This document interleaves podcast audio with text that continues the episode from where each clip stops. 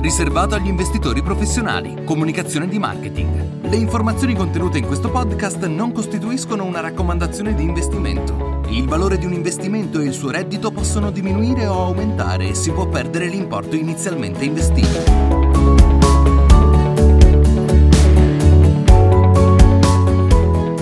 Negli ultimi 3 anni, ed in particolare l'anno scorso, il settore della salute ha sottoperformato l'azionario globale. Tuttavia, l'alto livello di innovazione e le dinamiche della domanda ci spingono a riconsiderarlo con tanta attenzione. Nello specifico, possiamo dire che, guardando i fattori di crescita secolare, il settore sta vivendo un periodo davvero unico ed estremamente promettente per gli investitori.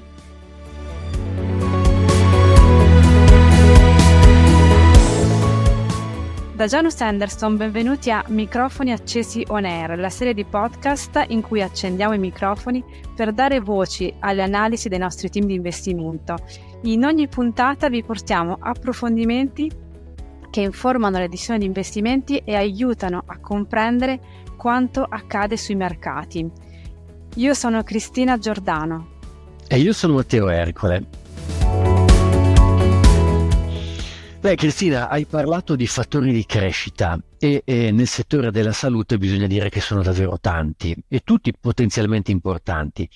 Il gestore del team di Janus Henderson dedicato a queste strategie, dall'alto degli oltre 10 miliardi di dollari in gestione e dell'esperienza più che ventennale, hanno individuato 3 drivers ritenuti capaci di guidare una crescita strutturale e di lungo periodo dell'intero settore: la demografia, la globalizzazione e l'innovazione. Ecco, vediamoli insieme uno per uno. Sì, Matteo, e parto proprio dal primo punto che citavi, la demografia, ed in particolare questo fenomeno definito shift demografico. Siamo infatti nel pieno di un importante cambiamento demografico.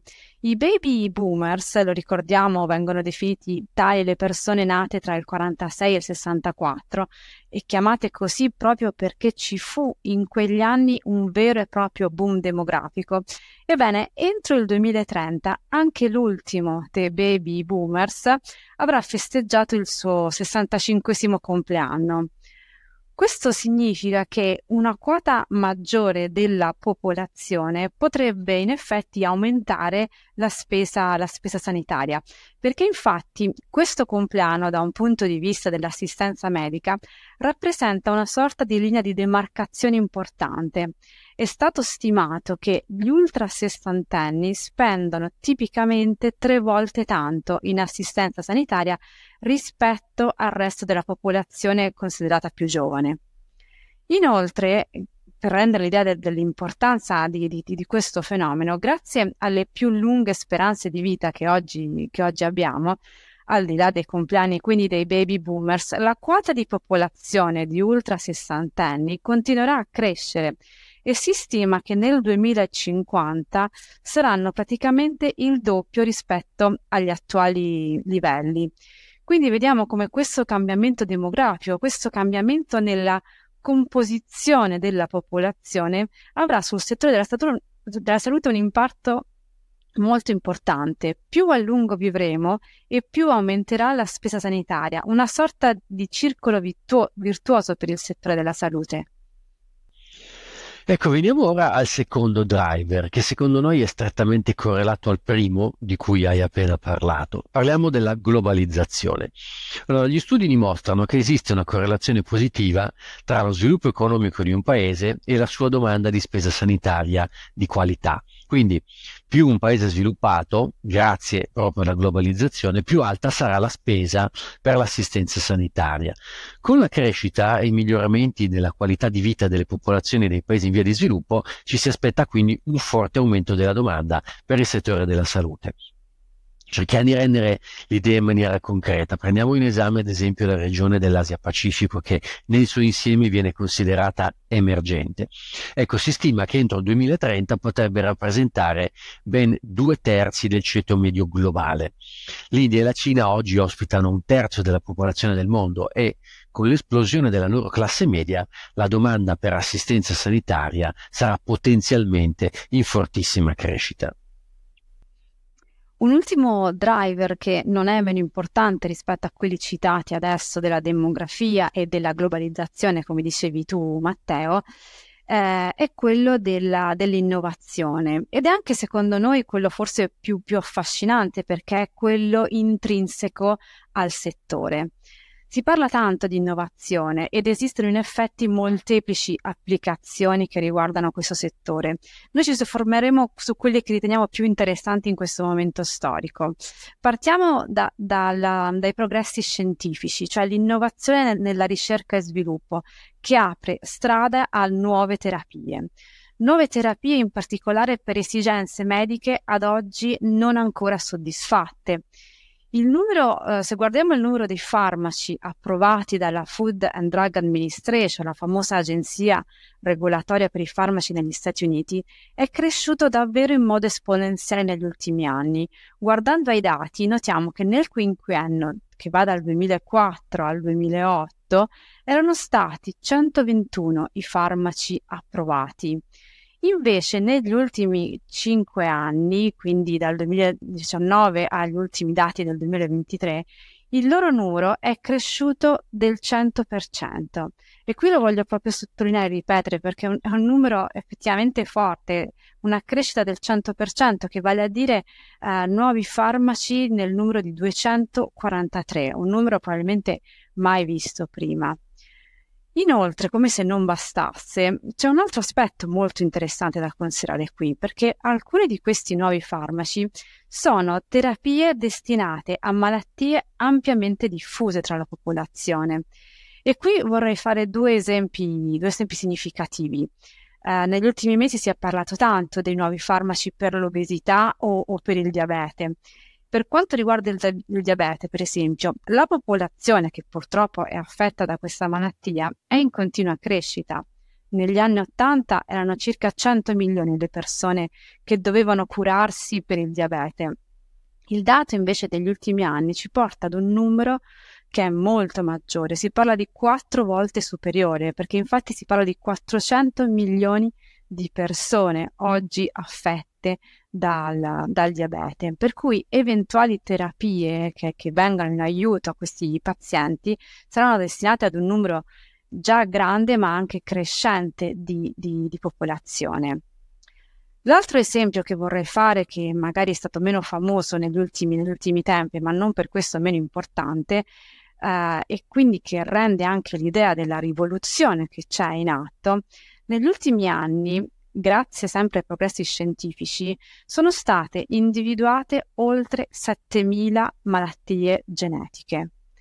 Bene, pensate che però solo per il 5% di queste esiste una cura o un trattamento. Quindi una comprensione, uno sviluppo ulteriore della scienza in tal senso, delle malattie genetiche, porterà a nuove cure che saranno implementate effettivamente su larga scala. Beh, io vorrei provare a traslare questi dati clinici di cui ci hai appena parlato in dati più finanziari, evidenziando l'impatto che appunto questa ondata di innovazione potrebbe avere sui conti delle aziende del settore. Ma se consideriamo le sole aziende della biotecnologia, che sono quelle più legate, più sensibili all'innovazione all'interno del settore della salute, l'approvazione di nuove terapie naturalmente ne favorisce la crescita del fatturato. Pensiamo che nel 99 il settore biotech tutto nel suo insieme fatturava circa solo 3 miliardi di dollari. Oggi gli ultimi dati disponibili mostrano una crescita più che esponenziale, che ha portato il livello a circa 270 miliardi di dollari, quindi 90 volte tanto. Ecco, l'innovazione però non si limita solo alle terapie mediche, come ci hai appena spiegato tu, ma contamina anche la tecnologia tipica del settore. Che cosa ci puoi dire a questo proposito, Cristina? Sì, infatti questo è un elemento fondamentale dell'innovazione, perché appunto non si parla solo di innovazione in termini di progressi scientifici, ma anche di tecnologia, di innovazione all'interno della tecnologia, che sta in effetti trasformando ogni aspetto del settore della salute. la tecnologia può rendere più efficienti le aziende, quindi non solo un aumento del fatturato che citavi poc'anzi, Matteo, ma anche una riduzione dei costi, maggiore efficienza. E siamo solo all'inizio e l'intelligenza artificiale di cui tanto si parla sarà in effetti uno degli strumenti che potrebbero favorire la crescita di produttività del settore della salute. Ma non solo, c'è un altro filone molto affascinante che si sta sviluppando, della tecnologia applicata agli interventi chirurgici, per esempio, e può essere in effetti trasformativa. Abbiamo iniziato a sentir parlare di chirurgia robotica, per esempio. Infatti, negli ultimi anni ci sono stati importanti sviluppi in questo ambito della chirurgia robotica, ed in sala operatoria il braccio meccanico di un robot è più preciso della mano di un chirurgo, del più anche famoso chirurgo e di grande successo. Qui possiamo dire che forse renderanno tutti i chirurghi più bravi. E la chirurgia robotica offre anche ai pazienti la prospettiva di un risultato migliore, con meno dolore e ricoveri più brevi. Ma come dicevamo siamo solo all'inizio, infatti soltanto il 2% dei circa 400 milioni di interventi chirurgici che oggi sono effettuati in tutto il mondo sono condotti con la robotica, e anche quindi le stime di crescita di questo mercato sono molto attraenti, perché infatti si parla, per quanto riguarda la chirurgia minima robotica, che si prevedono un incremento dagli 8 miliardi del 2020 ad oltre i 20 miliardi a cui potremmo arrivare nel 2030.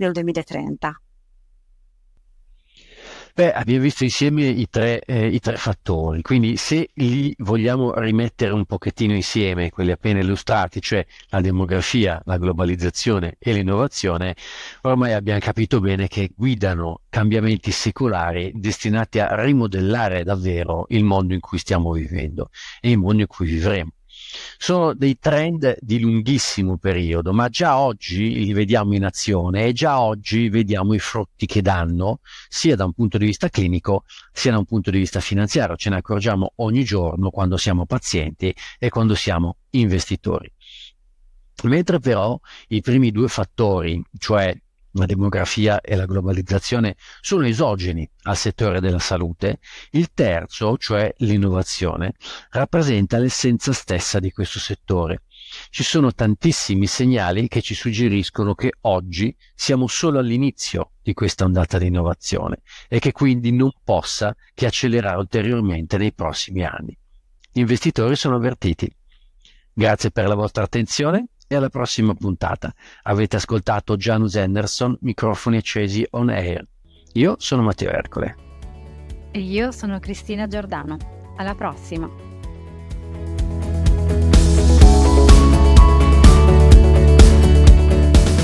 Pubblicato in Europa da Janus Henderson Investors. Janus Henderson Investors è il nome con cui vengono forniti i prodotti e i servizi di investimento da Janus Henderson Investors International Limited. Numero registrazione 3594615. Janus Henderson Investors UK Limited. Numero registrazione 906355. Janus Henderson Fund Management UK Limited. Numero registrazione 2678531. Ciascuna registrata in Inghilterra e Galles al 201 di Bishopsgate, Londra EC2M 3AE e regolamentata dalla Financial Conduct Authority e Janus Henderson Investors Europe SA. Numero registrazione B22848 al 2 Rue de Bitburg, L1273, Lussemburgo e regolamentata dalla Commission de Surveillance du Secteur Financier.